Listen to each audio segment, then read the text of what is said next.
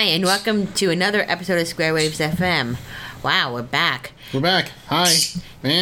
And 2 weeks of vacation because Brian had time off from work. So yay, we're back. Yay. I hope you guys missed us. We missed you. I didn't miss them. No, me neither. It's just an idle pleasantry. An empty, of course. Empty compliment. Of course, of course. Hi, guys. So, today is episode number 71, and hopefully we'll be getting around to talking about the actual topic, which is customizing your desktop OS. Yeah, we may or may not. We have a ton of show notes, because Brian actually got off his butt and managed to do something useful this week. Well, useful is a strong word. Okay. I did something. True. He decided to attempt to be useful. Well... Attempt. Sociable. Are we talking about the same thing? I don't remember being useful this week. I went to work. I guess that's a use. It's a use. I don't know if it's useful. Well, it's useful if you need money. Well, we do. Okay, good point. Okay. Hi. Okay, so I guess we'll just jump back into things. Yeah. We remember how. 2 weeks is a long time, man. Yes, it is. 2 weeks of fucking off. That's the way. Mm-hmm. Did we ever... Oh my gosh. We didn't make any notes about it. Did we do anything this vacation? I think I told everybody. Yeah, I told everybody about the big conference that I helped organize. Yes, you did. Last time. Oh, I'm stiff. I need to stretch while we do this. Oh, there's something you can tell them that you started. Well, it's because I hadn't started it then. No, but you can tell the nice people why you're stiff and moaning like a cat in heat. Maybe I should just leave it at that and leave it to their imaginations. Yeah, right. I am stiff and moaning, aren't I? Yes, you are. Well, actually, for those of you who don't want it left to your imagination, yes. Brian is now doing weight training with the same trainer that I use. Yeah, weight training. That means that I eat a stick of butter every single day in the hopes of increasing my weight. Well, that's what I do there. What do you do there? I lift weights. Oh, you lift weights. Oh, okay. That's different.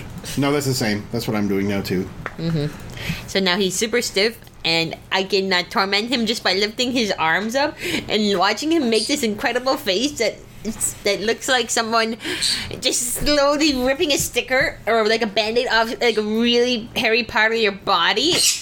You know how sometimes when you have a Band-Aid on your knee and it's like kind of hairy there, and then you want to take the Band-Aid off, but you got to do it really slowly because it's like super painful when you're pulling the sticker part off. Yes. Well, that's what happens when I lift his arm. Don't do that. Oh my triceps! I have triceps. Yeah, so he makes a face similar to that, and you heard the moaning. That's the kind of moaning that you kind of do when you're pulling a Band-Aid off. It's the kind of moaning that I do. Yes. Yeah. And all I did was lift his arm up. Yeah. So we're fortunate enough that there's a very nice lady in the building next to us who is a personal trainer and has a little gym in her apartment. So we waddle over there and we crawl back. And it is a mutually agreeable arrangement. Yes, it is. And we get a really good price because, friends of the family discount. Yeah. Yeah, she's friends with Bianca's dad, mm-hmm. who was on the show a while ago. Hi, Dad. We're going to have him back one of these days. Yep.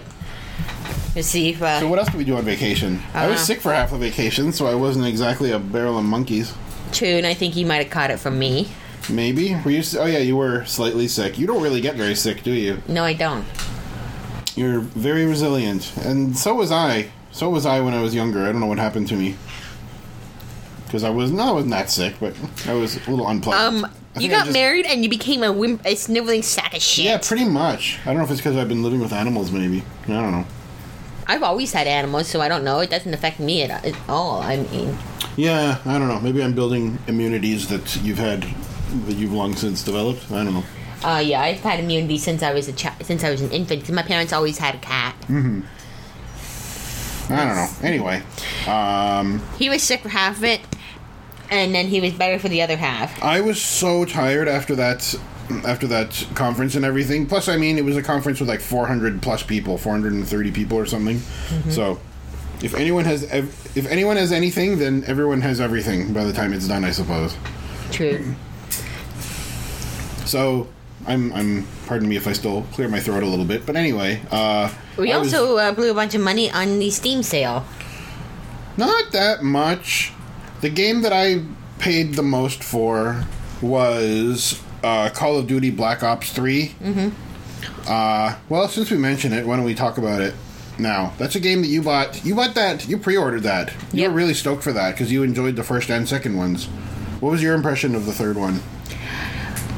I did not get the story at all. The other two were actually cool because they had that tall Nam and Cold War tie-ins, which I found really awesome. Well, the first one was all wars that had already happened, and the second one was like alternate present and alternate near future. Yeah, well, I guess it can't be alternate near future. Yeah, based on some of the event that occurred in the previous game to a degree, and but it was there's no actual continuity, but it was sort of based on that. So I think there was continuity. Mm-hmm. To a degree, I said. Yeah, okay. But yeah, I love those other two just because there's all these Second World War games, there's all these near future and far future games, but so few Cold War where you go in. So I thought that was kind of nice. Well, Cold War didn't actually have any combat, did it? No, not a whole lot, but there was still some combat. I mean, there is the whole... It's like Call of Office Duty. No, there was a lot of... There were wars. There was espionage and... I'm not the history buff. You're the history buff. I thought it was espionage, but there were some wars. There was the Vietnam War. There was various South American wars that were... well, that's not lumped in with the term Cold War, though, is it? Yes, it is. Oh. Because these were covertly sponsored by Russians and the Americans. I see. Like the missiles in Cuba, Russians. Yeah. They had pigs, Americans. So I mean, there's that whole. They both had their own. They had their hand in the cookie jar, even if they deny it. Okay. There was Vietnam, of course, which was America was involved in after France bailed. Mm-hmm.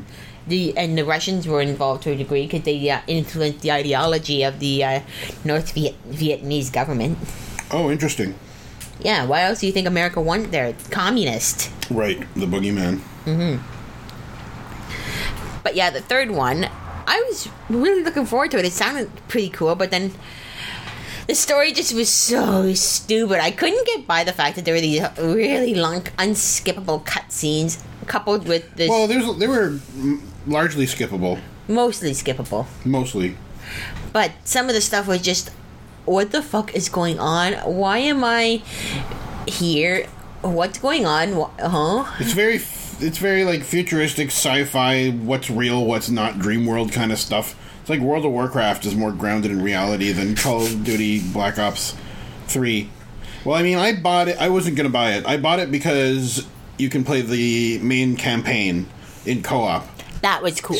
Which is a rare thing for any game. And I love playing games with Bianca, and especially on vacation, I figured we could have a game that we both enjoy, that we could play together. Mm-hmm. I don't know if we both enjoyed it. We played through it. We kind of reluctantly played through it sometimes. We played it just to finish it. Yeah, sometimes. Except for some reason it kept putting us back missions because of I had already started the game and Brian hadn't. Yeah, that's right. You started over and sometimes it would put us later in the game than I had seen, and we did the same mission like 3 times or something because it didn't save our progress. Painful. That was painful. It was okay. It was not I don't know. It's hard to say it was not a good game. I mean, the elements were there. It had production values. It had action. You aimed at stuff and you clicked your mouse button, and then the stuff you aimed at went kaboom. You threw grenades and shit went kaboom.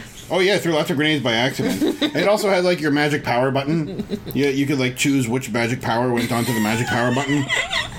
But they were all boring. None of those skills interested me whatsoever. Maybe they're for multiplayer. Maybe that's what makes it more interesting. And you can run on walls and stuff like that. You can run on walls in Mirror's Edge. Double jump. Yeah. Well, I mean, but that's a game that's largely about movement. Running on walls, they just stuck it in here or there. They made that a requirement in very rare instances sometimes. I think it must have been balanced for multiplayer because... For single player, it really had no purpose.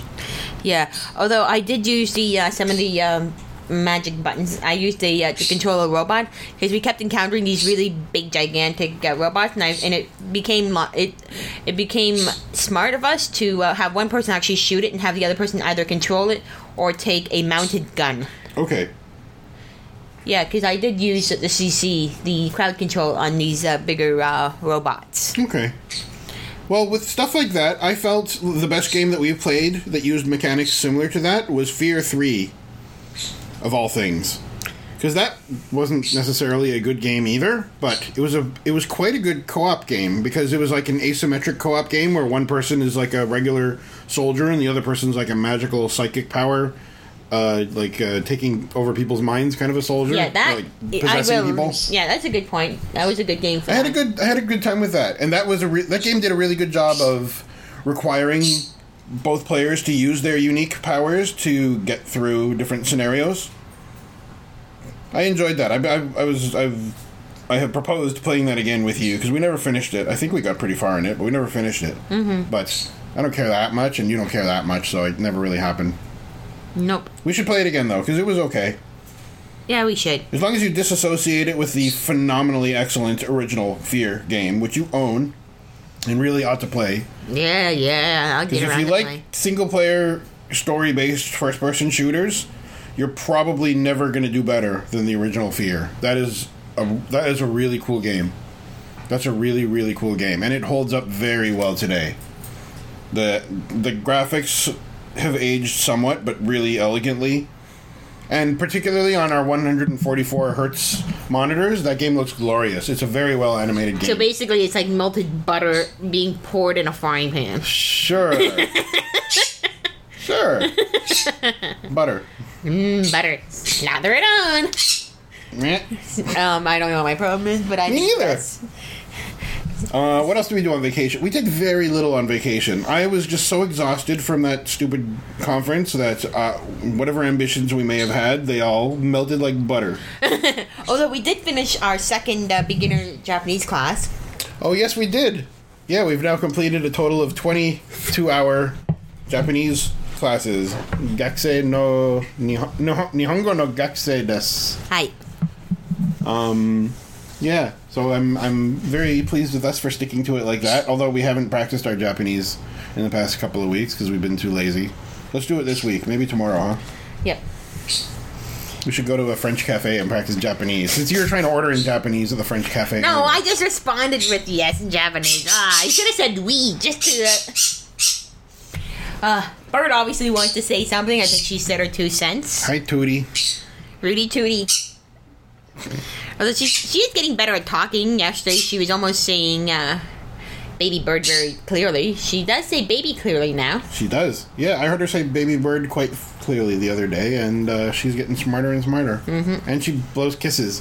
When you lean in really close, sometimes she'll blow you a little kiss, and sometimes when she'll reach forward towards one of her toys or towards a bowl of food, she'll blow it a kiss. It's real sweet. Mm-hmm. She seems to associate kissing with proximity, which is okay. Yep, and I'm getting her to turn... I can get her to turn over cups to look for food. Mm-hmm. I'm getting her to forage for some of her treats. I don't give her treats outright. I make her work for them. Yep, she's a smart little girl. We're trying to stimulate her intelligence and her curiosity, which has its ups and downs, because now she's intelligent and curious, which makes her a real handful. So that's okay.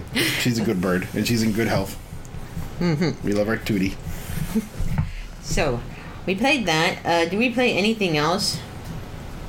Well, we played lots. Let's get to that later on, huh? I have a feeling we'll end the show with it. Oh, gosh. We have played this week. We played so much because it was our whole vacation and all. So let's get to that when we get to that, huh? Mm-hmm. All right, well, let's do our internet. Let's do our pre-show notes. The first note of which I have is about our internet. Yay, internet. Yay for fast internet is how I label this note. So... last week, World of Warcraft released their pre-expansion patch. And the pre-expansion patch goes live on 19th of July. Hooray! Yeah, 2 days from now. That's pretty cool. Mm-hmm.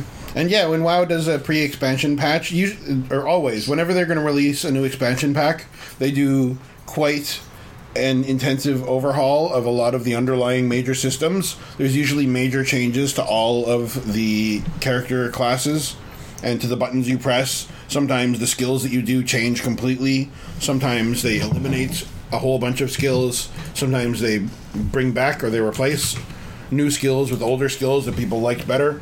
They're fantastic about accepting people's feedback. For the most part. Some stuff they don't do, but... they usually, when it comes to certain things, they will respond to players' input. Mm-hmm. I think they're excellent, personally. I think they're really excellent. I mean, they can't make everyone happy. They have like over 10 million players. Exactly. So, I mean, but they kind of have a good sense of like feeling the heartbeat of the majority and doing what's best for the community at large. And also pandering as best as possible to the really hardcore players, because those are the ones that stay subscribed. There's the casual players that'll play for a month or two after the expansion's out and then abandon it until the next one. And then there's the hardcore players that pretty much stay. And then there's these... subscribed. Oh my gosh, you don't update your damn updates, dude. I didn't even notice until recently. Well, jeez. I don't do that right now. You do that right now. Negligent. Yeah. So speaking of pre-patch, I got a beta invite to test out the new expansion Legion. So I've had a chance to see what will be coming out in this pre-expansion patch, and some of the stuff looks pretty good. I've seen the new transmog system, which looks awesome. What transmog? Transmogrification is the ability to change how your armor looks in game. Yeah, that's right. So any So there's so much armor and so many items that you have come across in World of Warcraft. I mean, the game's been around for how long? A decade now? More than 12 years? Yeah. Jeez, that's awesome. So, and there's been many expansion packs. There's what, 6 expansions now or something? 1, 2, 3? Yeah. 5 or 6, whatever. So, and there's multiple bits of gear and stuff that you will have picked up in those expansion packs. And the gear usually looks a certain way per expansion pack. So, like, there'll be, I don't know, it'll be like furry or spiky or outlandish, like monstrous looking. There's very unique art styles for each of those expansions, and people prefer one or another. But you don't really have the luxury of wearing whatever gear that you want in a game like this. It's a game of numbers, so you want to wear the most effective armor, no matter what it looks like. So, World of Warcraft introduced the transmogrification system, which allows you to apply the visual look, the visual appearance of any piece of gear to whatever gear you're wearing. And it's been a little bit... It was more popular than I thought. I think they anticipated it would be. So they kind of overhauled... Yeah, they overhauled the system. Can you describe it? Okay, so for the new changes are they actually gave you, like... a wardrobe closet that you can use to collect the various pieces of gear into. So so items that drop for you that are soul bound, meaning that they're bound specifically to you and no one else can use them. The appearance is automatically considered learned. Mm. But if you get an item that's considered bind unequipped, meaning that in order to use it, you have to accept it as your own item, and then no one else can use it. But bind unequipped means that you can trade it to other players before they can keep that item can keep being traded until somebody makes it soulbound. Meaning puts it on, yeah. Mm-hmm. So soulbound items are automatically incorporated into your personal wardrobe. That's great. But bind unequipped aren't, so you have to learn those. What about questing gear? That's always bind unequipped. That's soulbound. So those are automatically added to your.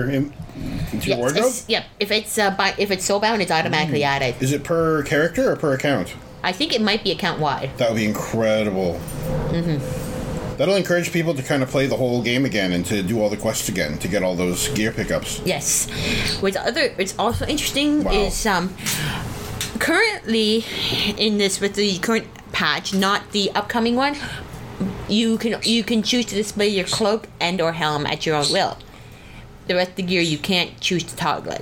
In the new expansion, you can choose to toggle on or off shoulders. Oh, so did you find those toggles in the end? Yes, you have to actually go to the transmogrification vendor in order to do it. It wasn't immediately intuitive, which is unfortunate, so I put in a suggestion to the developers. I went through and and after playing the beta, I put in a few suggestions and I lodged a couple of bugs and made note of a few things that I didn't think looked right. Good for you. That's nice. I found that the new transmog system is good, but the display helm and display cloak weren't immediately intuitive because they weren't in the UI menu where they were before. Mm-hmm. Not that it was intuitive where they were before either. It was like in the game display, user interface display options. Mm-hmm. It had more to do with what you're wearing than what how the game operates. Exactly. So it wasn't immediately intuitive. So I figured I suggested that they make it so it's more obvious for players who aren't familiar with this new system. Mm-hmm. So what this means is that if you're like me, you've hoarded tons of armor. That armor is you can now sell. Oh, and something else I noticed, that because I kept getting other armor too, I have many pieces unlocked for different pieces for different slots. You can. The idea is now you collect bracers, gloves, everything, pants, chest pieces, helmets. Mm-hmm. Yeah, so if you haven't been collecting bracers, now's the time to do it, because there's achievements for having unlocked certain numbers of vanity items, and that's great. Mm-hmm. That's really great. Mm-hmm. And there's more, and they can, and a few toys that, and a few items that weren't previously considered toys are now toys as well. Okay, that's good, because yeah, there were some things you had to keep in your bag or in your bank or whatever. Yeah. Your bank is monstrously full of clutter. I hope that this new expansion helps to alleviate that. Oh, it completely will, and I am going to make so much money when I sell the fucking crap in my bank. Oh, that's good. I'm looking forward to this expansion. Mm-hmm. Cautiously. Yeah. Now, I've been playing ever since we saw the movie, you know, off and on. I played a bunch this weekend. Mm-hmm. And I'm realizing that I don't really care about the Legion... the Warlords of Draenor expansion that's out now. I don't really like it that much. I don't know why. It didn't really do it for me. I've been subscribed less to this expansion than any of the other expansions, really, since I started playing in, you know, many, many years ago. Mm-hmm. So I'm hoping the next one is a little more compelling.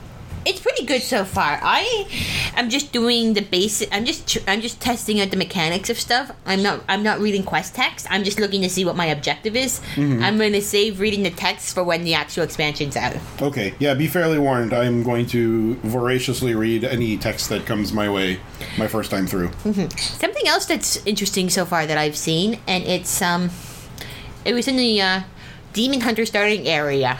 That's the new class, Demon Hunter? Yeah. You get a pop-up, Warcraft 3 style, with a little portrait, a little talking head portrait, and the dialogue text. Oh, yeah, so instead of just some text floating on screen or in a box, you actually see the headshot, mm-hmm. the portrait talking. It's kind of like an adventure game like that. Yeah, it's pretty nice. It is nice. The new area has a really beautiful map. I'm hoping that they apply it to the rest of the game. I don't know if they will, though. Oh, yeah, Google Maps style, where you can zoom all the way out or all the way in? Yeah. I'm amazed that they didn't do that for all expansions. I'm really surprised that they mm-hmm. didn't do that. They should have. That's overdue. Mm-hmm. There are expansions that have done that for years and years. Or, sorry, not expansions. There are mods that have done that for years in that game. Mm-hmm. You zoom way out, and it's like the nice, like, cartographer's sepia-toned map like you see when it's zoomed out, and then the more you zoom in, it like switches to the detailed up close map style. Mm-hmm. So I'm really surprised that they didn't do that, but that's kind of been Blizzard's MO. They sort of look at what the most popular mods are, and they incorporate those features in a very polished way into the base game, and then you kind of need to rely a little bit less on add-ons every time an expansion's out. Yep. But when you're beta testing it, you can't use any mods, I believe, or there's no mods made for it really yet. No, but I believe that the modding community might be involved. Oh yeah, so they'll look closely to see where the opportunities are. Yeah, and it's an opportunity for them to test their own mods just to get them up to snuff. Mm-hmm. Which means that I hope that means that my core mods that I rely on, Miestras Diablo Orbs. Postal, Identity. Actually, I don't really care about Identity. Yeah, we don't chat that much. Dominoes will be ready to go. If not, I'm not terribly I actually don't mind the bars in the UI. Oh wow! I do want a bigger map though. The map in the top right hand corner is way too small. Oh, you miss your sexy map? Yeah. Oh well, let's not talk too much about WoW. Mm-hmm. Okay, so I've been beta testing and I love it so far, but I've only seen a few areas, but the new artifacts and the new weapon system is pretty interesting. Every class has its own haul and its own special quest to get their custom weapon. Yeah, that's kind of neat. So in this expansion, you get like one weapon that you stay with for the whole expansion, and you level it up and stuff. Yeah, with artifact power, and then once you've leveled it up all the way, you can go back and get the next one. Oh, that's really fun. Mm-hmm. And are they all, or many of them, are like legendary weapons or like memories of Fabled or whatever from earlier in the lore? Yeah. That's pretty neat. So if you're into the lore, it's that much more rewarding. Yeah, so what's interesting is that to do each thing, to complete your weapons quest, you have to be able to do stuff that's specific for your class. Like, there was some stuff in the ground. When I tested it as a mage, I couldn't walk over it. In order to pass through it, I had to blink, which means that it teleports me forward. Oh, that's nice, because it trains you how to use your skills. Mm-hmm. It's also good if you... buy like one of the Insta level up things that makes you a maximum level character right away, because it introduces you to the benefits of all those skills. Mm-hmm. That's good. All right. So that's enough about WoW, though. Yeah. Yeah. Sorry about that. Sure. Oh yeah, but I prefaced that conversation by saying "quote unquote" yay for fast internet, because the pre-expansion patch for WoW was about 20 gigabytes, and so Bianca and I both downloaded the 20 gigabyte patch at the same time while I was watching Twitch streaming. And on Twitch, you're watching Summer Games Done Quick. Yeah, that's right. That was something that I did over my vacation, was watch Summer Games Done Quick. A bunch of it. That was great. So for those that don't know, that's like a streaming event where very skillful players, they all convene on the same place. I can't remember where it was, North Carolina or something, somewhere in the States. Mm-hmm. And they speedrun games that they are extremely good at, and they kind of talk over it and talk about the glitches and the exploits and the strategies and stuff like that. And they raised money for charity. They raised well over $500,000 for Doctors Without Borders, which is amazing. A representative of Doctors Without Borders was on, who did a little interview on there and said that by far this video game event is their biggest fundraiser, which is pretty incredible, or at least their biggest single fundraising event. They make more during that event than any other event. So good for us gamers. Yeah. It's a lot of fun to watch, too. These players are so skillful. And I saw more women speedrunners this year than ever before, which is really nice to see. Yes, it is. It's nice to see that women are being brought into this event, too. It helps dispel the myth that women aren't gamers. Yeah. I'm sure they've always been welcome. It's just nice to see them stepping up now, or the games that they play being recognized more, I guess. Yeah, and nice to see them being brought out into public to... and put on the same level, equal opportunity to participate. That's right. So this event, basically, to be on this event, you have to be a master player. So it's nice to see some diversity. What else do we have? I've bought several video game story bundles. There's a website, storybundle.com? I didn't put that in the notes. Hang on, storybundle.com. Bumble. And so right now is one called the Giga Game Story Bundle. It's on for over another week. Good. So I didn't buy all of them. It's like the Humble Bundle style where there's different tiers depending on how much you want to contribute. And some of it goes to charity. It's an interesting charity too. It's a charity that purchases books for people that are in prison, to help to educate them and to pass the time and whatever, rehabilitate them. It's just like, whatever books, not any sort of book in particular, but books in general. So 2 books stood out which seemed interesting to me. 3, actually. One of them is called Surviving the Game Industry, A Wasteland Guide, which is a book just about working in the game industry. Another one that sounded interesting is called A Psychogeography of Games, which talks about the environments in video games. And the other one, which I started reading already, is called How to Talk About Video Games by Ian Baghost. He's a really interesting guy. He's an academic. Well, how do you talk about video games? I think you just talk about it. Well, that's just it. He talks about what is a critic and what is a reviewer, and like what a ridiculous thing it is to be a critic. And he talks about what is a video game, that it's a product, and it's an experience, and it's a story, and because it sort of defies and includes all of these different definitions, you have to talk about them in a certain way. And so I've just been reading a bit of it so far. I'm a couple of chapters in. Oh, the first chapter has the most hilarious name. Let me pull it up. I uploaded it to Google Books. Pardon me. Oh, cool. You are pardoned. Chapter 3 is called The Blue Shell is Everything That's Wrong with America. What? Yeah. I get it. Let's see. How do I do this? Chapter 1. The Squalid Grace of Flappy Bird. Why Playing Stupid Games Staves Off Existential Despair. So he's awesome. He's awesome. It's kind of a, like, it's a very articulate, big wordy kind of a book. He writes like an academic, but it's really funny and it's quite thoughtful. And so far I've agreed with everything that he's had to say. I really enjoyed his chapter about Flappy Bird, which is a really interesting game in and of itself, because it's like a shitty game with not that much effort put into it, and it's very, like, intentionally Spartan. And it got so popular for whatever reason that the Vietnamese creator decided to pull it from the store, even though he was making like $50,000 a day from it, because he thought it was just not contributing anything positive to society. What a fascinating concept that is. So he talks a little bit about that. It was a really good book. It's a really good book. I'm enjoying it a lot. So Giga Game Bundle, go check that out. I'll put a link in the show notes.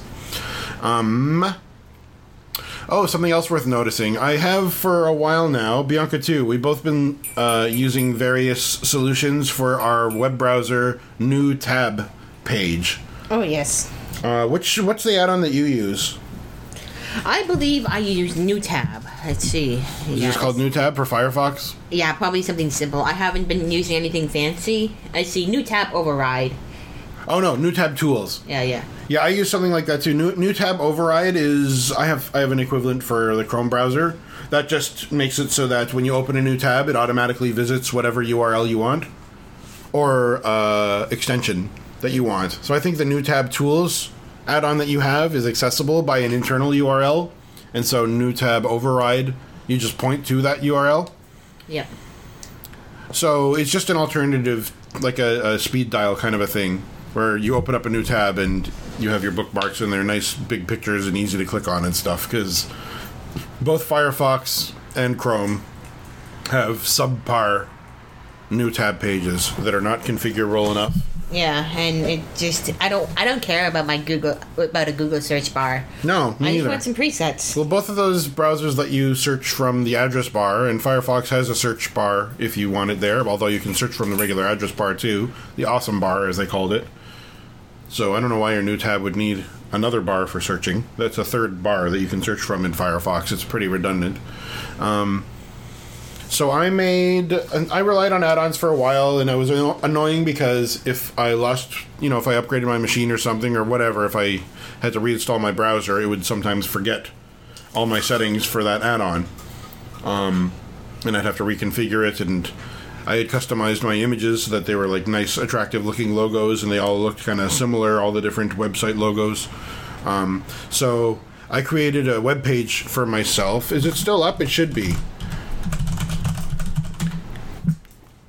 Oh, right. It's, I think, NewTab.Demodulated.com. That's what I used for a while. Check it out if you want to. I'll put it in the show notes, actually. NewTab.Demodulated.com, which just has, Brian's new tab page. It's my old new tab page. So it's just like a bunch of icons, logos of the pages that I visit frequently. There's about 20 of them there or so. And it worked very well. It's just an HTML table, but it's hard to update because you can't just drag and drop with an HTML table. You have to edit the table data and the table rows and stuff like that, and it's frustrating when I want to add something or remove something. Yeah, that's the nice thing about a Chrome add-on like the one I'm using. I mean, not Chrome, Firefox. Mm-hmm. Damn you and putting the suggestion of Chrome in my head. Sorry. The nice thing about what I'm using is that everything, I can just plug in a couple of URLs and set the number of columns and rows I want, and boom, there's my new tab page. Yeah, that's right. So I enjoyed that too, but more than two or three times, for whatever reason, I lost all that data, and it was really annoying putting it all back together. Understandable, very understandable. So now I'm using a service called start.me. Which is basically the same sort of a thing, but it's hosted by somebody else, and it's got a whole bunch of widgets and stuff. It reminds me of like iGoogle, which was like a modular widget-based start page that Google used to host, and I don't know why they don't anymore.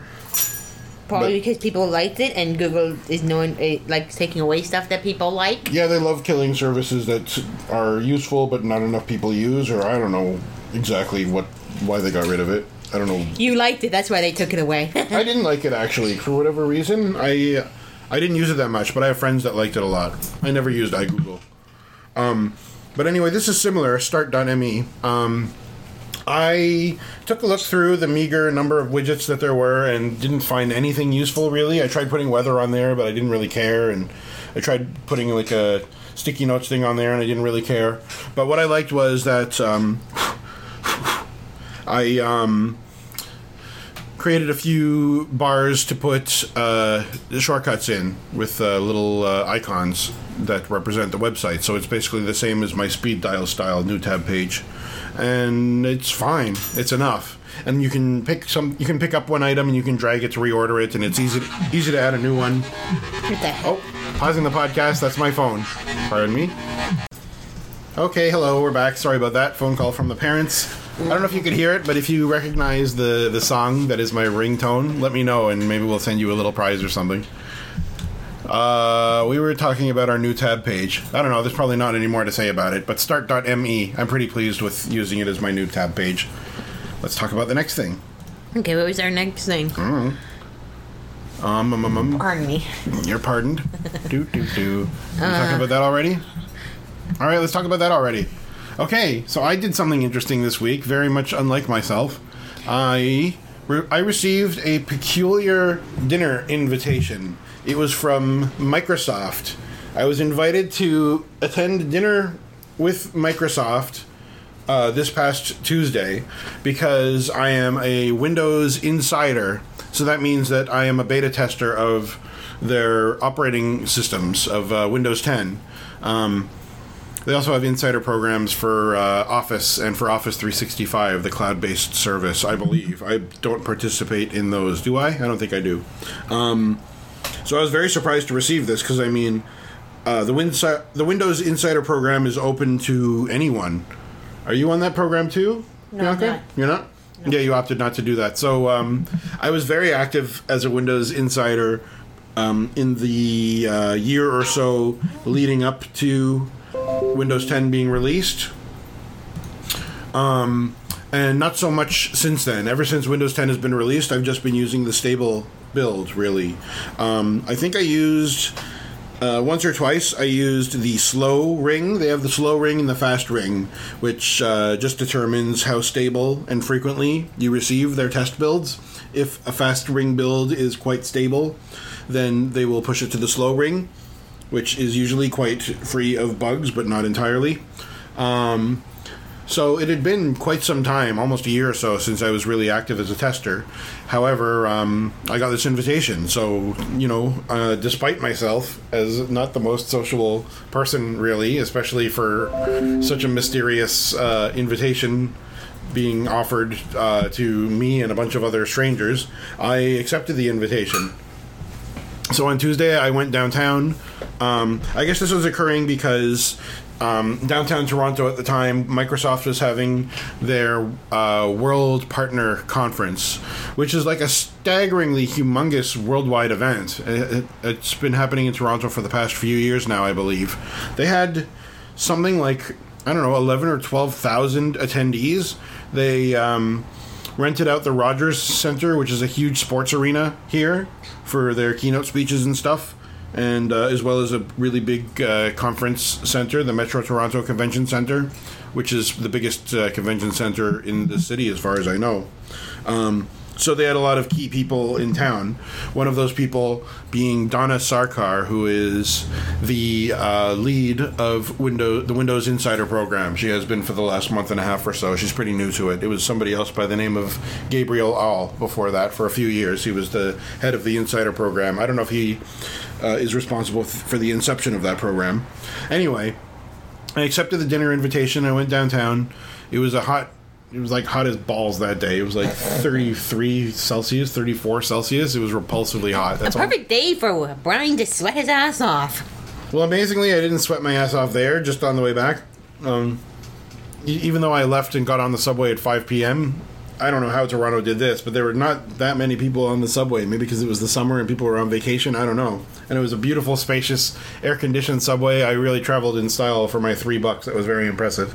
So it was this nice little French bistro, and I arrived there. I arrived there pretty early. It was like from 5:30 till 9:30 or something. I got there like 5:35, and there were about 10 people there already, several from Microsoft, but several people were my fellow insider testers. So I was greeted, and I sat down, and I said hello to the people that I sat near. And I learned quickly that the people who were invited were the top 100 Windows Insider testers within, I think it was like a 50-kilometer radius or something, around like the core of downtown Toronto. So that was kind of flattering to know that I was amongst the top 100 testers. In the end, there were about 30 people there or so, including the attendees from Microsoft. So I guess I'm up there. Oh, let me look at that, actually. I will go to the feedback hub. Yeah, I've submitted 66 Windows feedback items and have received 696 upvotes on my feedback. So if you're having an issue that you've recorded, you can, or you, if you're looking through the feedback hub, you can upvote people's feedback if their situation or if their problem resembles the situation you're in. So whatever I wrote, people seem to have agreed with, so that's kind of cool. So I met Donna Sarkar, who I didn't know what to think of her at first, because at first when I got there, she was like completely buried in her laptop, or Microsoft Surface device, of course. Mm-hmm. Barely said a word to anybody. It was only until later that we found out that she was actually releasing a new beta build of Windows 10 from a Wi-Fi connection at the table of a restaurant. So that's pretty darn cool, and that's something that gets pushed out to tens of thousands of people. So that was kind of neat.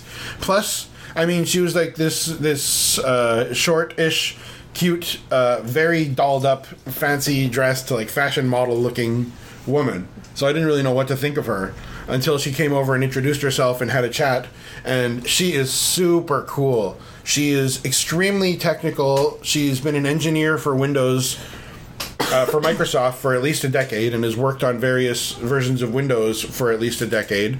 She's been like a software developer working on the kernel of Windows, on like coding the user interface and the applications, and like every single part of Windows she's been involved in, from Windows Vista till the modern day.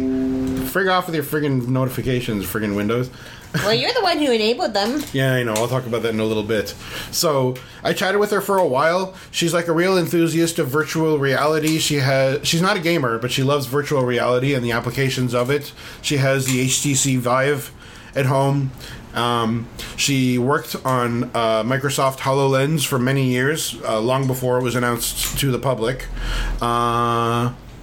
Geez, what else? She's also a fashion designer, and she's a novelist, and she writes nonfiction books as well. She's had at least 4 books published. Her fiction books are really interesting. I just read the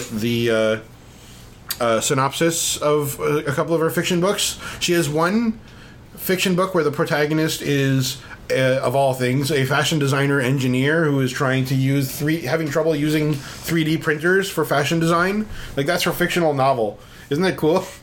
That is a great premise. So she's very enthusiastic. She has people skills. She's well-spoken, and she's highly, highly technical. So I had a good time just talking to her about, you know, my affinity for Windows, and, you know, how I've been using Microsoft operating systems since I was been like 6 years old and all that. And my story was not very different from other people's.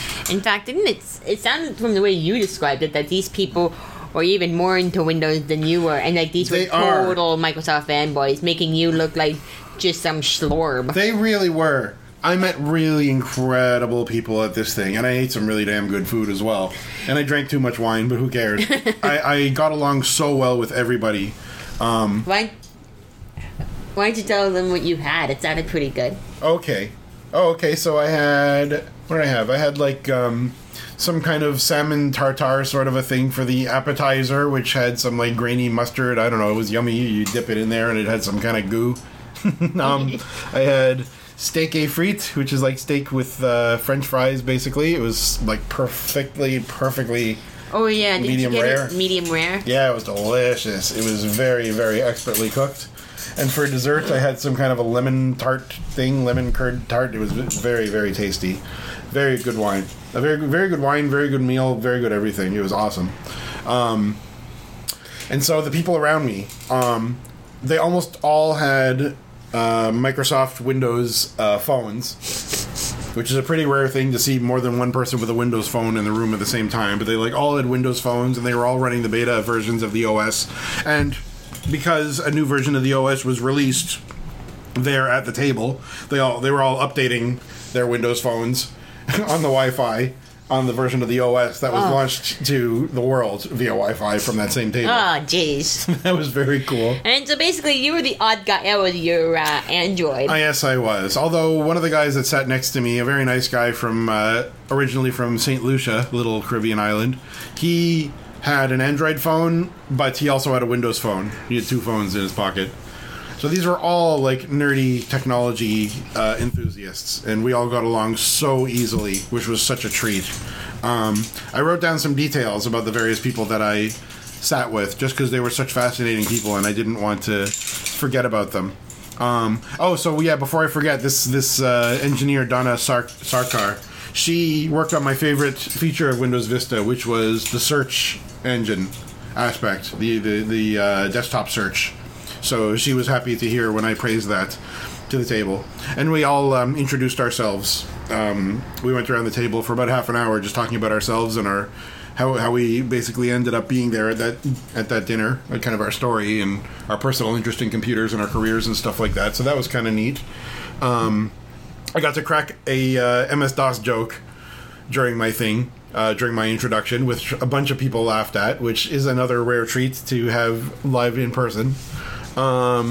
So one guy that I met there was a marketing rep from Microsoft, and he was unlike any other marketing person I've ever met. He worked for a whole bunch of nonprofits and like ethical companies. He worked for Greenpeace. He worked for Doctors Without Borders. And he was working for some nonprofit organization in the World Trade Center during 9/11. He's a 9/11 survivor. Oh, jeez. Yeah. So he was an interesting guy. I sat next to a guy who had been retired for 10 years or so. He had worked in the personal computer industry since the 1960s, and he worked on the very first IBM personal computer. He and I chatted a bunch about DOS, MS-DOS and Windows 95 and Windows 3.1 and stuff like that. He said his most impactful Windows launch was Windows 3.1 or 3.0, but he used a lot of Windows 1.0 even. And he, he was working for IBM, he worked with automatic banking machines, automatic telling machines. So you gotta go? Yes. I'm going to pause. Yep. Or I'll finish my story. So I'll... I just so happened that in high school I visited our local IBM office.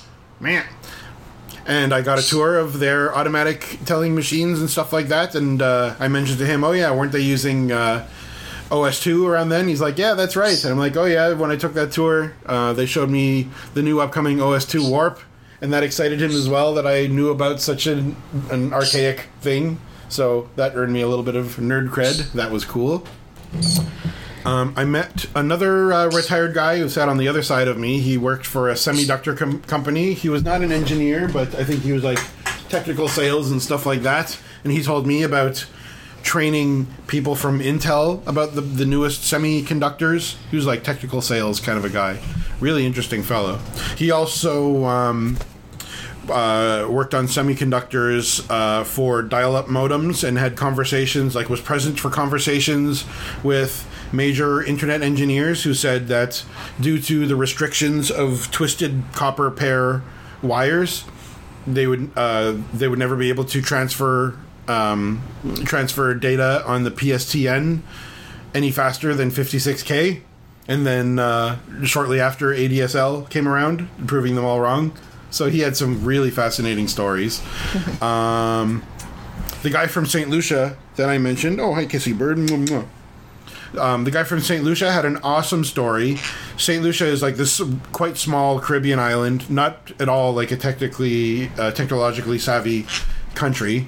And he was about my age, so like mid to late 30s. He, when he was in elementary school... So, he was a little younger than me, I guess, then. When he was in elementary school, he was on a game show in St. Lucia, and he won second prize. It was like a science trivia game show. He won second prize, which was a Windows 98 first edition PC, and he fell in love with Windows so much, and he was so excited with this computer that he begged his parents to buy him Windows 98 second edition, which I don't even remember what the difference was between those two very similar... Like, that's like a minor update for an operating system. So they paid the equivalent of like $600 of their currency just to upgrade the from first edition to second edition Windows 98. He was such a nice guy. And he came with his girlfriend, who is a medical technician. So she draws blood from people for blood labs, stuff like that. Very nice lady. She is also a technology enthusiast.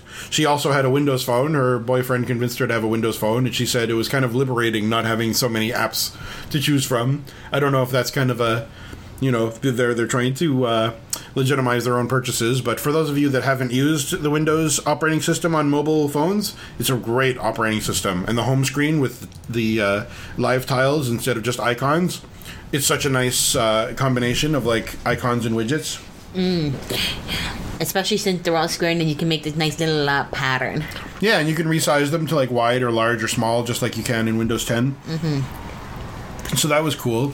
I also met a blind man who works for the Canadian National Institute for the Blind, and his specialization is accessible computing, and that's why he loves Windows so much, because he said it's the most accessible operating system.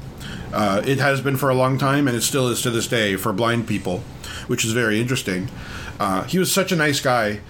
We had a great conversation. He kind of overheard me talking to somebody else about hackers and stuff like that, and about phone freaking. And so he said, if I'm interested in phone freaks, I should read a book called Exploding the Phone. He said he heard the audiobook version, and he recommends the audiobook version because it was read by some former phone freaker hacker guy. So I wrote that down. I'm going to read that.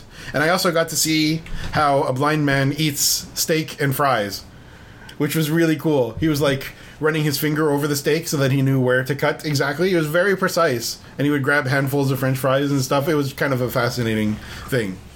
He was a really, really, really nice guy. I liked him a lot. And the last really noteworthy person that I met was a 13-year-old kid who was refused at first admittance to this event, but he begged them, and they said, okay, you can come if you come with your mother, because, or with your parents, because it's an 18-plus event that serves alcohol. So he came with his mother, who was very supportive and was very proud of her son. That is really sweet. It was awesome. And it reminded me of me, because, I mean, I was super into technology at that age, too. So we had a short conversation. He was very shy, as I would have been, but good for him for coming. Mm-hmm. And he was visibly, verbally annoyed not to be the youngest person to have attended one of these insider dinners. He was very annoyed when he found out that there was a 12-year-old that attended one of these dinners in New Zealand. Yeah, that's really funny. That is funny. So he was the second youngest. I know. It's like, of all the things to be annoyed about, not being young enough. Mm-hmm. So I had a great time. I was one of the first people to arrive and one of the last people to leave. I was there for like 4 hours, and this was after work on a Tuesday. And then I had my, half-hour plus ride home, so I was home after 10 o'clock. I had a great time. It was like a glowing experience. It was a really unforgettable experience. And I went home with a sticker and with a Windows T-shirt. And a Windows satchel bag. And then I think... Was there a pen this time? No pen this time. Oh. I know. No pen to add to my collection of broken shit. I know. Oh, they teased us too because they were at this humongous, over 10,000 plus partner conference. They had all this fun swag stuff, but nobody brought anything. I think one guy left the whole dinner and came back just so that he could give us some shirts So that was awfully gracious. That is awesome. So it's really a shame you couldn't. They didn't bring more swag for this. I mean, I know. But again, they paid for this awesome meal. I know. It must have been like a $60 dinner with the wine we had and everything. So that was awfully gracious. Mm-hmm. And what I really, really appreciated was after we were all done. You know, every time somebody introduced themselves and told their story, Donna asked them, "How can Microsoft serve you better? What can we do for you? How can we make your computing life better?" She asked all of us, which is such a cool thing. That's a very, very nice thing. So, like, I came out of this event with more admiration for Microsoft than ever before. So much so that I installed the latest slow ring beta version of Windows 10. And I'm waiting for it to inevitably break. I know, but maybe it will. Well, we're very close to the launch of the anniversary update. That's coming out on August 2nd, which is... Bird's about to barf. Oh, good. It was a barfy baby. So, yeah, that's in 2 weeks. The anniversary update for Windows 10 is coming out. And that just has some UI improvements and some stability improvements and some new features and stuff like that. So yeah, I'm sure you can hear all these friggin' notifications that I'm receiving. If you install Cortana on your Android or iOS phone, and you can do notification mirroring. So whenever you get a notification on your phone, it will pop up in Windows 10, which is great. I've used other solutions. Some of them are free, and some of them I stopped using because they started charging money because it's such a sought-after feature. For example, Pushbullet started charging money, which is unfortunate because it was a pretty good app. Pushbullet is better than the Windows one because not only does it show you your notifications, but it has whatever interactive options you have in Android. For example, if you receive if you have like an authenticator notification pop up or something, it will have like the X, approve or deny buttons right on it. So they're interactive notifications. That's really sweet. And you can respond with text and it'll let you answer your phone. Yeah, I did SMS as well. However, the Windows 10 one, you can also do SMS. So I haven't been able to get like caller ID to pop up when a call is in when my phone is ringing. However, it has a missed call notification. And which Bianca and I tried it out. And you can send an SMS text message right from Windows with your keyboard. And it sends it through your phone. And the other person receives it through SMS. So that's kind of nice. So that's a really nice usability feature. And they improved the start menu as well. And a whole bunch of other stuff. Microsoft Edge web browser has add-ons now. There's only like 10 of them or so. But there's an ad blocker, which is interesting that they're advertising that as publicly as they are. And it's very stable. I'm really liking the anniversary update so far. They also redid a bunch of the menus to make them a little more easy to navigate and stuff like that. Mm-hmm. So that was my Microsoft dinner. That was a good time. Right. So sorry, I'm wrong. The Windows 10 free upgrade. Oh yeah, no. The anniversary update comes out August 2nd, and this is a reminder to you all. Pardon me, excuse me. You are pardoned. This is a reminder to you all that your opportunity to upgrade to Windows 10 for free ends on July 29th. So for any of you that have been on the fence because you don't know whether Windows 10 is good or not, it is very good, and I highly, highly recommend it. And for those of you that are pissed off by the absolutely incessant nags that you've been getting for the past year or so, those will go away as of July 29th. And instead you'll be told, neener, you're stuck with some stupid other OS. Yeah, it's stupid. Windows 7 is fine. It's just not as good as Windows 10 in, like, pretty much any way, if you ask me. Yeah, and Windows 8 has a lot of good stuff, but that functionality gets improved upon in Windows 10, and the good parts of Windows 8 have been preserved. Stop biting that. Well, the stuff that was not as desirable, such as the Metro screen, are eliminated. So, and it kind of fuses that together into your start menu, which is really nice. Mm-hmm. That it is. Mm-hmm. And speaking of operating systems, Android 7 Nougat, whatever. They could have named it something better. Everybody wanted... What, Narshmallow. Everybody wanted Nutella. They already did a co-branded thing with Kit Kat, so I don't know why they didn't do Nutella like everyone was expecting. Isn't it Nutella? I don't friggin' know. Who cares? It's friggin' chocolate mush that's very fattening. You're chocolate. Who cares what you call it? It's phenomenal. Well, you're some kind of mush. I mean, look at this mush. Chocolate mush. So that comes out. Do they have a release date?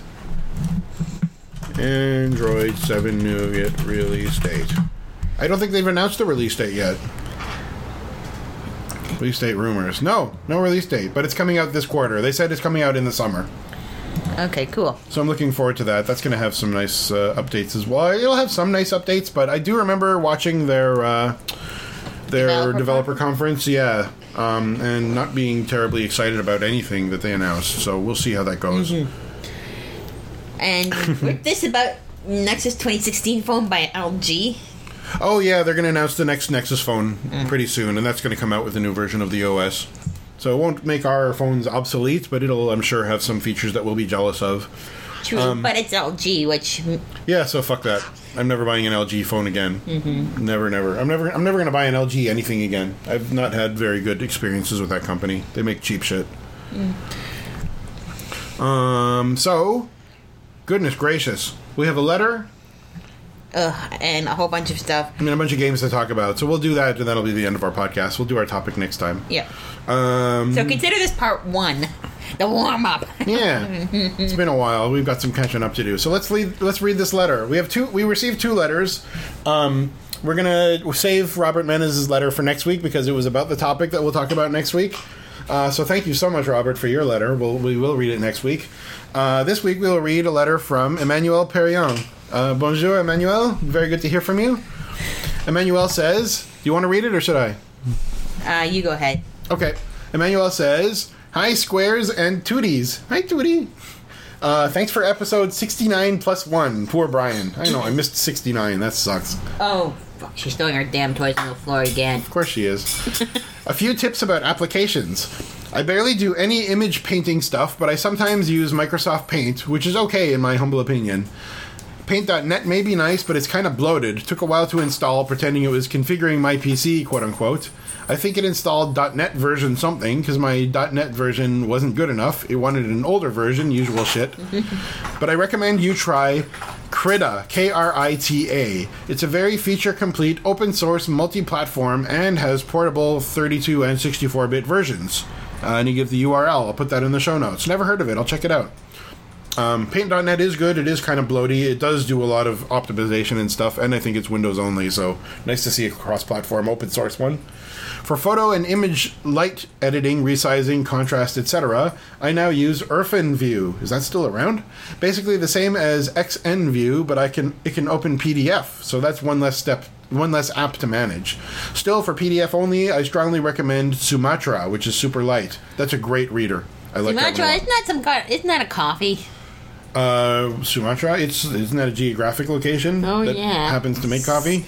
Isn't it? I think it's African. Yes. Anyway, Notepad++, I do love. It has great theme support. I'm using a dark, easy on the eyes theme.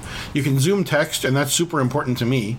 It has a lot of extensions and plugins. Just misses a kinda table plugin to me, which Sublime Text, another great text editor, but not free, has. I've heard of Sublime. Yeah, it does cost some money. Just like you two, I have all my music on Google Play now. Prior to that, I used FooBar as well. I still recommend FooBar for MP3 tagging, as it has a wonderful Discogs plugin for that, which gives you much more control than MP3 tag, for instance. Really, I should check that out. For video, I use MPCHC, as VLC sometimes takes forever to start up.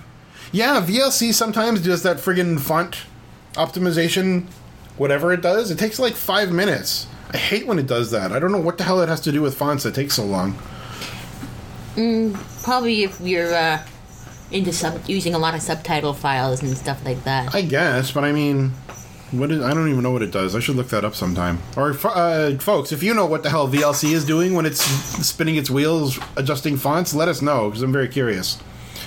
Let's not forget 7-Zip. Did we forget 7-Zip? I think we forgot 7-Zip. That was dumb of us. I like it. I follow the usual path, WinZip to WinRAR to 7-Zip. So, me too. Windows can handle zip, but that's still a much better option, I think. Also, a neat trick with 7-Zip is that its own Explorer is more powerful than Windows one. When you have some folders you cannot delete within Windows Explorer, nor with RMDIR command line, etc., which happens sometimes. Usually 7-Zip just gets rid of them instantly. Oh, that's interesting. I've run into issues with that before, where you can't delete a folder because it's in use. Windows tells you that an application is using it. Even though you've just checked everything, you know damn well it's not in use. Yeah, I've run into that more with later versions of Windows than previously. I used to use some application. I forget what it was called. Oh, I know what you're thinking. And it had like a magic wand icon with a star on the end of it. I forget what it was called, and it was good at unlocking and deleting folders. Yeah, it was like a magic unlocker or something. I know exactly what you mean. I had it for a while. Yeah. If I think of it, I'll put it in the show notes. Mm-hmm. P.S. Maybe to get ultra geeky, you could do an episode about system software or maybe Windows customizations, etc. Greetings, Emmanuel. Merci beaucoup, Emmanuel. We are, in fact, taking your idea to talk about Windows customization or operating system customizations. We'll get to that next week. So, my dear, why don't we talk about the games that we played over vacation, and then we'll call it a day, huh? Okay, sure. We have so many freaking games on this thing, because we played a lot of games on vacation. Yes, we did. Oh, well, shall we talk about first the elephant in the room? Sure. Pokemon Go. So that's not available in Canada yet, but we found it on APK Mirror. Oh, I'll put that in the show notes. Do you want to talk about the game a little bit while I look for the link? It's not virtual reality, and it's not a standard game app. It's an augmented reality game where you essentially give the game, the application permission to use your camera. And so when you're looking through your camera lens at the world, you see the world as it is, but then it'll augment in one of these Pokemon, and it'll give you a little Pokeball, which you then flick with your finger to capture these things. Essentially, you bonk the little bastard on the head with it, and voila, you capture it. Unfortunately, it's extremely laggy. The response time is shite. And the application has been known to crash. I don't know if it's because we don't have, like, the official release or something, but it's just not responsive. But it sounds like other people who may be in areas with an official release are having these problems as well. Yeah, I think the game got much more popular much quicker than they anticipated, and my guess is that it's, like, server latency issues, server overload issues. Because although the game does freeze, but fortunately it doesn't freeze your phone, so you can just exit out of the app and then swipe it away, and then open it again, and hopefully it's not going to be ridiculous. Mm-hmm. Yeah, so it's a neat game. It's like an augmented reality game where like you look at a map. I was disappointed. I saw like on screenshots that there was a map. I figured it was a map of your city, but it's not. It's just some arbitrary map. And then you have to go to different locations to actually go to like the Poke Gym to train up your guy, which is kind of, it's okay. This game is good if you need motivation, go for a walk. Yeah. But that's about it. Although it's kind of amusing if you take it out in bed, like, oh look, I can capture somebody through my bed lying on my back. Swipe. Yeah, it was neat. Like I like the AR version of it because we tried it. We were sitting at a restaurant. And there was a little Pokemon sitting on my plate of spaghetti. And then we went to the movies after that, and you were like inaccessible while you were playing that game. You were just like a zombie staring at a freaking phone. So I stood behind you, and there was a Pokemon standing on your shoulder. So I took a picture of it. So, I mean, I've uninstalled it already. Me too.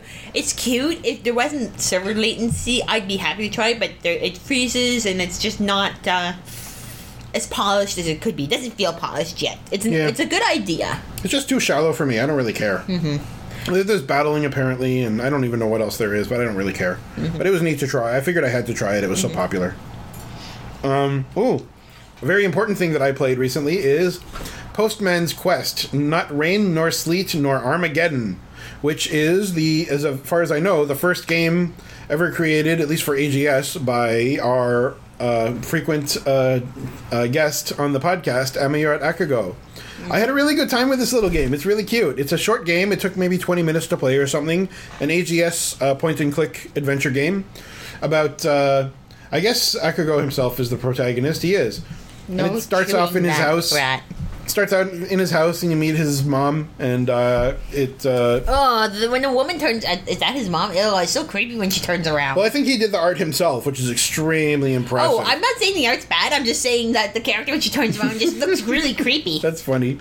Look kind of like a witch. I'm sure she's just much more attractive really in real person. Eyes. Yeah. It's like someone took a little too much speed. So you start off as Akago, and you put on your you eat breakfast, and you put on your postman's outfit, and you have to go out and do your job. But the world has been infected with zombies and demons and stuff like that. So it's a really cute little game. I'm going to put it in the show notes. It's free. Do check it out. It's an impressive little thing. I've struggled trying to learn AGS, and he got further than I ever did. And he did all the art himself and the writing and the coding, so good for him. It's an amusing little story. Definitely check it out. I had a good time with it. It was time well spent. So great work, Akugo. I had a good time. I played a walking simulator by Funcom called The Park.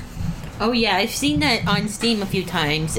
It kind of looks interesting. What did you think of it? It kind of looks interesting, and it's kind of not. It didn't really have a point. It's just like a macabre kind of a short story, kind of Edgar Allan Poe style, I suppose. It's like modern day. You go through this amusement park, and you're not really sure who your protagonist is. It's a woman looking for her son who runs into the amusement park.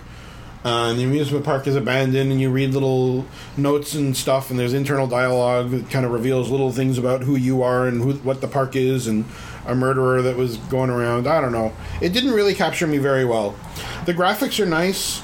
The voice acting is fine, but it kind of left me cold in the end. I didn't really care about it that much. You talk about a game that you played now. Okay, let's see. What did I play?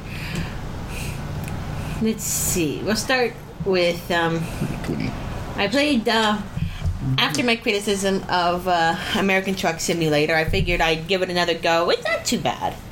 I finally finished exploring Nevada. It's the most boring state I've ever seen. Time to move on to Arizona, and yeah, Arizona. Oh, I don't know what to think of this. It's just kind of flat and barren. European Truck Simulator had way more diversity in landscape. I don't know if it had, well, across the whole continent it did. True. But in any one country, did it? Italy was pretty interesting because you had the mountains and you came down into the land. And going through Switzerland was cool. Mm-hmm. Yeah, the latest ones, the Switzerland and Finland and all of those, that had really nice diversity. Those were the last ones they made, so they learned a lot. Yeah. But yeah, I'm glad I replayed it. It was fun, just not as much landscape diversity as I'd wanted.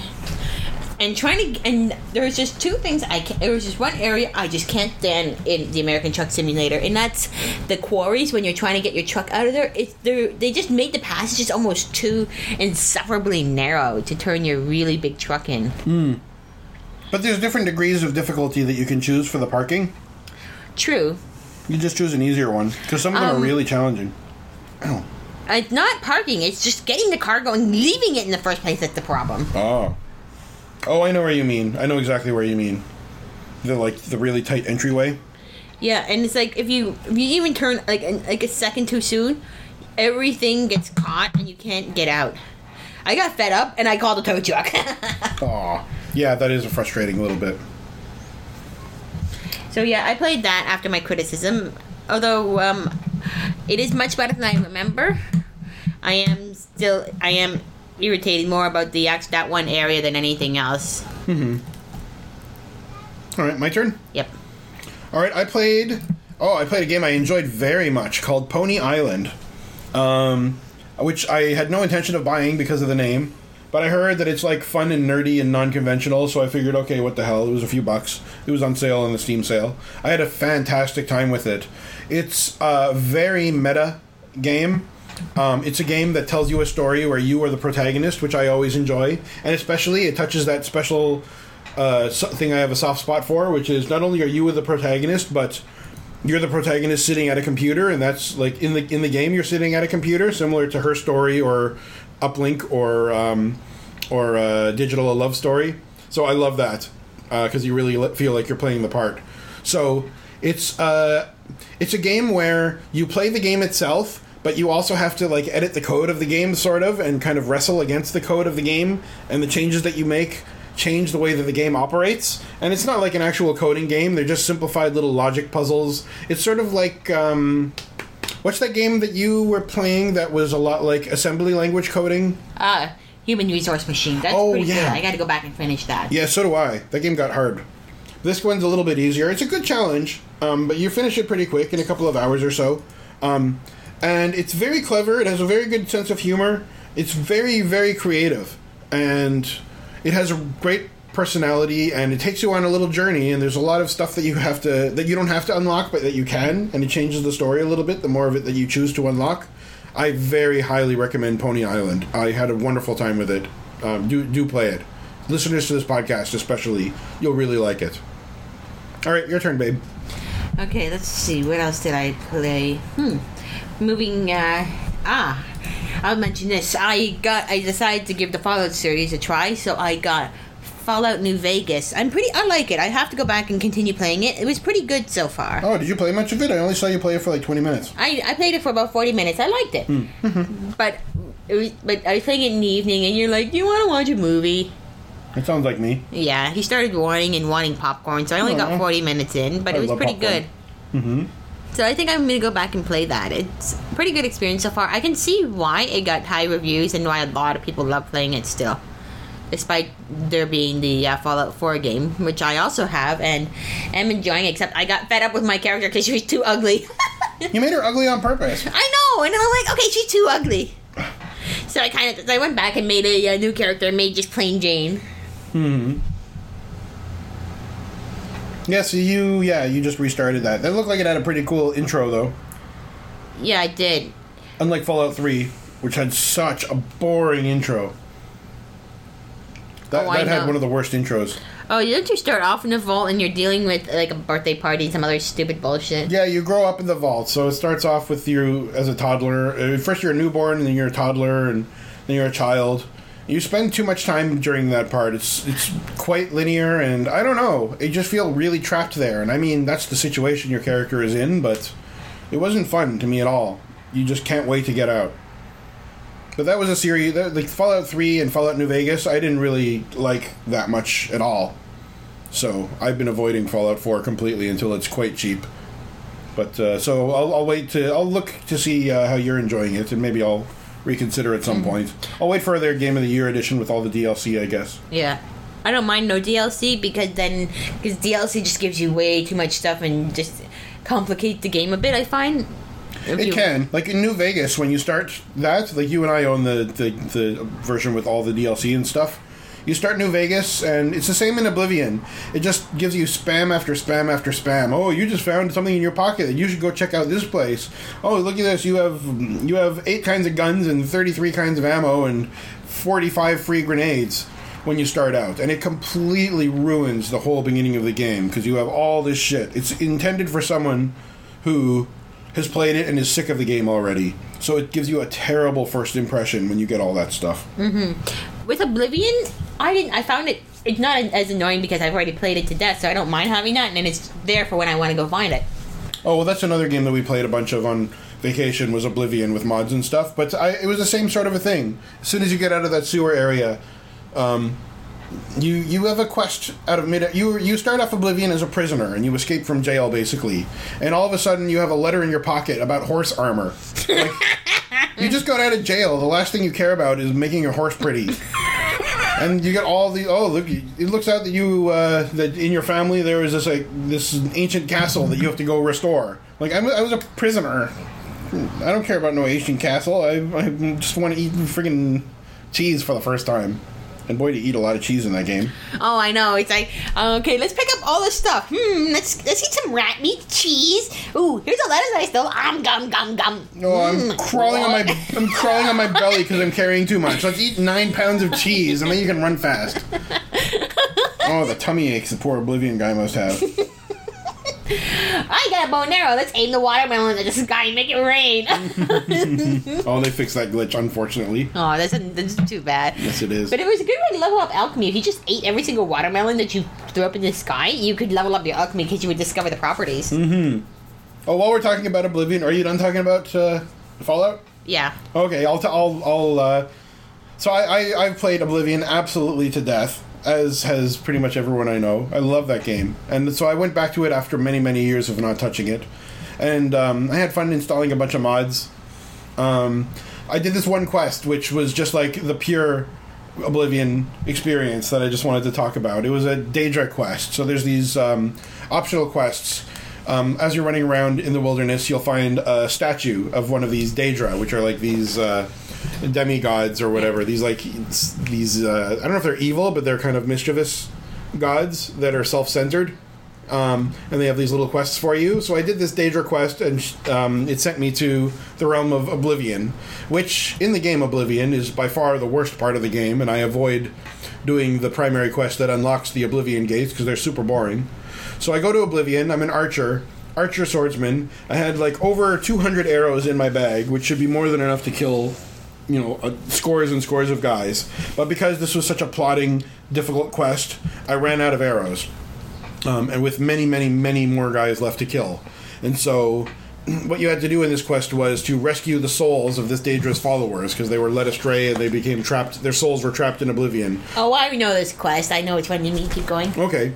So that just means there's these ghostly apparitions that look like the followers that you see like as mindless, brainless zombies in the real world. You're a mindless, brainless zombie. So I rescued a couple of them. There were a whole bunch left to go, and I had no ammo left. So it just so happened that I had been leveling up acrobatics and agility and speed.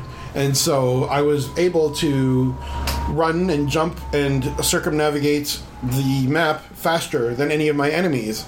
So I just figured, okay, screw this. I'm not going to fight them. I'll just run really, really fast. So I was dodging projectiles and skipping across rocks in this big fiery lake. And I felt like this awesome, super dexterous superhero. And because Oblivion is so well coded, where it's just like a big kind of a sandbox simulation environment, you can perform these tasks in so many different ways. And it was a completely valid strategy for me to just not fight anyone, but to skip and run and pounce and run really fast and scoot from one of these ghosts to the next. And so without having to cheat... Oh, you dragged your ass across the floor. Isn't that precious? I did scoot.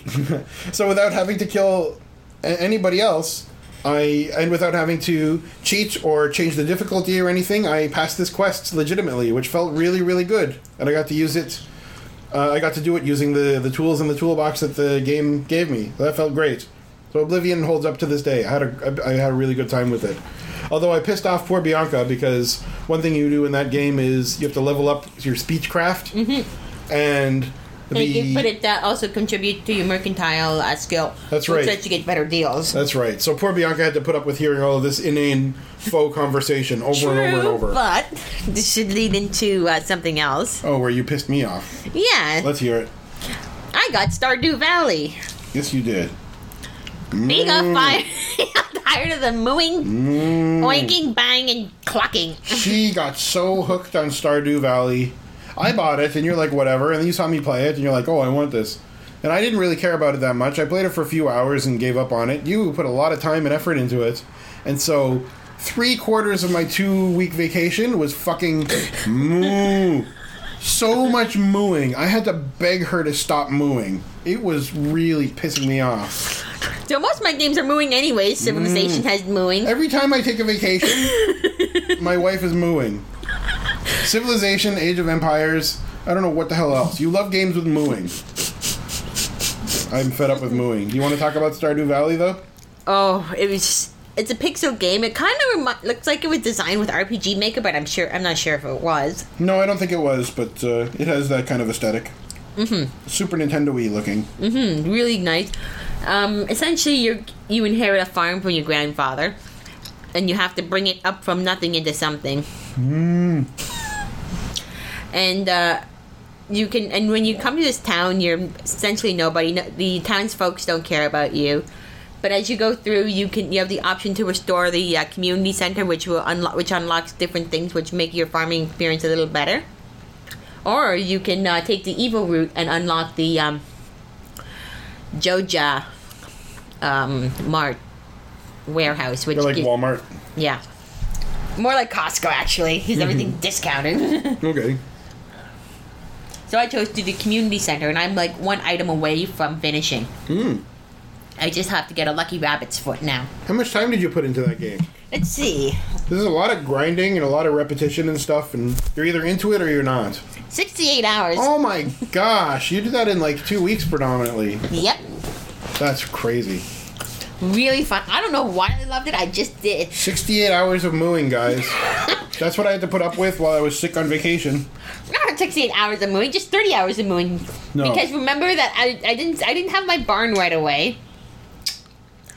And I spent some of it offsite mining and fighting. Yeah, there's combat in this game. You get a sword and you kill stuff in the mines as you dig for ores and gems. Mm-hmm. Simple combat. Mm-hmm. It looks like a very cute game. The people who love it really love it. I thought I would be one of those people because I love Animal Crossing, but it didn't have the same charm for me. Animal Crossing is too plotting for me because everything is on a real time clock, whereas this is on a is on more of a virtual clock. Like you still have a day night cycle, but you're not on the human 24-hour clock. You're on the nice speedy clock. So I'm sorry, baby. I've accomplished 3 years of gameplay in 68 hours. Sweetie. Well, all the mooing made it feel like 3 real years to me. And this game's also interesting because then you can marry and have kids. I have 1 kid in a crib and it lies there. At least it's much better than The Sims. I don't have to do anything with this kid. It just lies there and sleeps. All right. Well, I need a snack and I'm getting cranky. So let's talk about one more each, maybe, and we'll call it a podcast. Okay. All right. The last game that I'm going to talk about, which I think I've already talked about on the podcast before, is Real Myst Masterpiece Edition. I think I ended off my vacation playing that. I love that game. I owned the original Myst. I upgraded my computer to play the original Myst because my CD-ROM drive, my double-speed CD-ROM drive was the one incompatible brand of double-speed CD-ROM drives. So my parents took pity and bought me a quad-speed CD-ROM drive, which played the game very nicely. I owned Myst Masterpiece Edition, which was a prettier version of the original Myst. I owned Real Myst, which was a 3D, freely navigable version of the original Myst, a remake. And now I own and enjoyed and finished Real Myst Masterpiece Edition, which I finished when it was brand new. But since then, they've released the 2.0 update, which improves the performance and doesn't really add any features as far as I know, but it makes it prettier and more stable, and I love that game. I love the original Myst. What the heck? It's not my kind of game. It's like super nebulous and confusing and peculiar and doesn't tell you what really to do. It does in a roundabout way, but it's very frustrating. And I finished it originally with walkthroughs, but now that I can play through it pretty quickly, it's a cohesive little story. I love the story. I love the setting. I love the creativity. I love the variety of puzzles. I love how each of the different ages has puzzles that are solved using different kinds of skills.